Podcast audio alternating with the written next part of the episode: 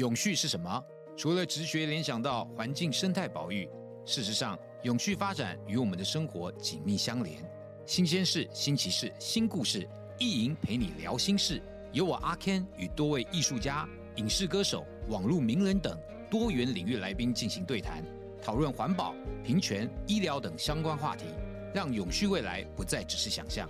欢迎您到各大收听平台搜寻“意莹陪你聊心事”。这里是小学生诊疗室，欢迎一起来聊聊小学生的大小事。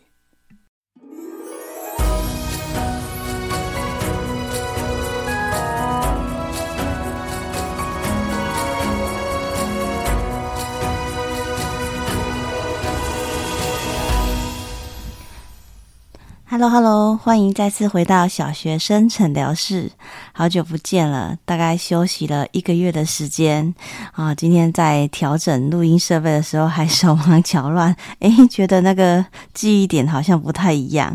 好，很开心大家就是一样是不离不弃。我看到后台的数据啊，就是前面的集数还是有很多很多的增长，就是我还不在的时候，感谢大家依然在那边守护着我，然后在那边等待着我。我我有收到很多很可爱的听众的来讯，就是你知道大家都不敢明目张胆的催更，哦，催促我赶快更新，但是他们会很有技巧的说，他会说哇，怡珍老师怎样怎样怎样怎样，我从你的 Podcast 节目怎样怎样怎样怎样，然后会 Podcast 节目第几集怎样怎样怎样，希望还可以听到其他的内容哦，就是非常的有技巧的，就觉得非常的暖心，又觉得很可爱，感谢大家这么体贴。那休息了这一阵子啊，其实我会觉得把步调变慢，然后会把比较多的心力放到放回自己的身上，然后好好的呼吸，好好的运动，好好的照顾自己，希望大家也是可以这样，然后平静的、开心的，然后度过每一天。好，那今天呢，我们要想要新节目呢，第一个部分想要跟大家聊一聊，其实我觉得最重要的就是孩子的人际关系，哦，也可以说是社交。其实啊，像去年我应邀桃园的那个呃家庭教育中心演讲，有四大主题，像是呃课业力啊，或者是呃比如说生活力，或者是自理能力。最重要的，其实我就会觉得是社交能力。嗯，我在教学前几年，其实到了一个非常偏乡的学校，那那个学校那个班级啊，真的是蛮辛苦的哦，因为他一个班级里面啊，大概有一半的孩子家里都是高风险家庭。那要申请补救啊、补助啊的孩子也是很多，甚至家里有各种大大小小因为金钱缺失产生的各种状况，不管是外籍新娘妈妈跑了，或者是呃那边呃承租土地，然后但是店那个田租付不出来，所以爸爸妈妈就吵架，甚至拿刀相向，孩子就在旁边看。那像这样的班级，其实我那时候非常的心疼，可是又觉得非常的无力，因为那很多都是家庭结构底下的一些问题，一个小老师能做什么，其实我也不太知道。所以那时候我看到啊，这些孩子啊，就是每天都很很准时的到学校，然后坐在台下，然后很认真的听课，很认真的学习，我心里面都会觉得啊、哦、天哪，孩子啊，就是你怎么可以做得到？就是如果我像你这样，比如说可能是家庭或者是呃基本的安全都没有办法达到的时候，我觉得我可能没有办法，就是把多余的心力放在学习上，我可能光是焦虑烦恼就来不及了。那那时候我印象很深，就是有几个孩子就来跟我讲说，我其实也不太想来。但是我看到啊，那个谁谁谁来给我的好朋友，他们家也是怎么样怎么样，然后他在学校等我，我每次看到他，其实心情就好很多，然后来学校就是上课也很好玩，下课也可以跟同学聊天，也他可以陪我听我心里面的痛苦，我就觉得好像没有这么痛苦。所以其实我觉得啊，现在的学校，嗯，可能大大家或爸爸妈妈、老师们可能会，诶，会比较把多的一些心力放在孩子怎么学习啊，但其实我觉得更重要的是孩子的人际关系。那人际关系真的是孩子可不可以幸福美满的第一要素。你知道很多，大家很多的烦恼来源都是来自于人际关系。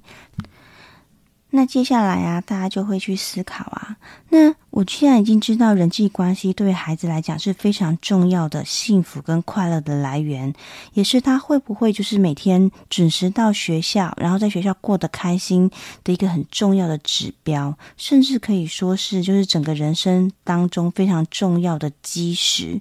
但人际关系，每个孩子生出来性格跟性质，然后他的气质不一样，那人际关系是可以教的吗？是可以学的吗？是可以增长进步的吗？其实有些部分是我们可以着力的耶。那我们会分三集来谈一谈。第一集，这一集想要跟大家谈的就是孩子他对自己的自我观感或者是自我认同，这两个都是可以。那回顾到以前我们在讲到孩子的阅读力，到少年小说比较后端的少年小说的时候，其实很多时候都是在建立孩子他对自己的自我认同。诶，我是一个怎么样的人呢？我喜欢我的外表吗？我的外表可能高矮胖瘦都有。那我喜欢我的任何的性格吗？我喜欢我的能力吗？或者是我怎么样看待我自己？那我们会说啊，比如说有一个自我认同高的人，或自我认同呃恰当的人，或者是自我认同低的人，其实在人际关系里面都会有不同的问题跟状况要去面对。那举例来说好了，像我自己，我小时候啊，其实就是呃有点像是现在讲的留守儿童，就是我在呃乡下跟阿公阿嬷住这样。那那时候其实我对自己的认自我认同其实是蛮低落的，就觉得啊、呃、我的爸爸妈妈好像都不在我身边，然后爸阿公阿嬷是不是什么事情可能不知道。所以那当时候我自我认同低落，我就觉得我可能没有什么优点，或者是我不太觉得我自己可以交得到朋友，或者是我跟我朋友之间的呃地位不是平等的。所以在这个状况底下，我交朋友就很容易会趋向讨好。所以我记得我那时候幼儿园啊，或者是呃国小阶段，其实会很害羞，然后会很担心去交朋友。那如果有遇到觉得嗯我想要跟你呃聊天，或者是我想要跟你尝试看看可不可以变成朋友关系的时候，我会怎么样？我会拿我的比如说我最喜欢的铅笔呀、啊、自动铅笔呀、啊、橡皮擦啊，去送给别人，然后希望用这种物质性的讨好跟馈赠，然后来找到朋友。那不知道大家听到这里有没有想象一下您的孩子是怎么样的状况？那另外一个反差比较大的就是有一些孩子是诶，他觉得他自己很厉害，他觉得他自己高高在上，他觉得大家应该都要来找我当朋友，所以他跟朋友之间，他对其他同侪就会比较命令式的，或者是呃威吓式的。诶，大家就可以想见。所以啊，一个孩子他对自己诶的想法，其实会影响到他跟别人相处的时候的关系。那这里我们就稍微停在这里，好，最后来聊一下说，那我们怎么样去看一下孩子的自我认同？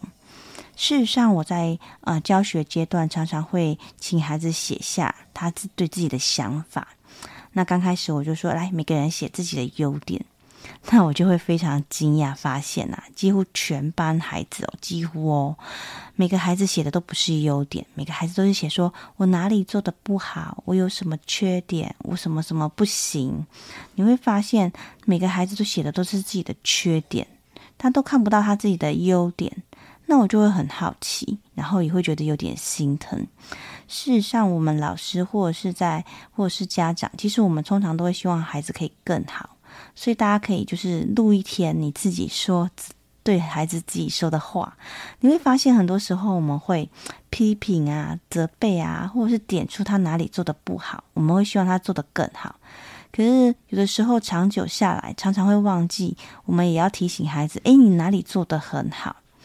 那在心理学上其实会有一个是、呃、当你指出他哪一个地方做得不好的时候，通常最好还可以指出他三个他做得很好的地方，让他有点平衡。所以其实建立孩子的自我认同是来自于他身边的人，尤其是重要他人对他的评价。所以啊，正向归因或者是正向聚焦，让孩子知道，哇，你有一二三做得很好的地方，那有个地方呢，如果可以改进或者是可以怎么修改，那就会更好。其实对于孩子正确的看待自己是非常重要。那这里也是小提醒大家，就是千万不要说，哇，我一说要夸奖他，所以我就呢瞒天，然后铺天盖地的，然后全部一直夸奖一直夸奖。其实这个也会造成失衡，造成他可能没有办法去看到他自己真实的状况。好，那我们这一集就先谈到这里，期待下一集跟你相见咯，拜拜。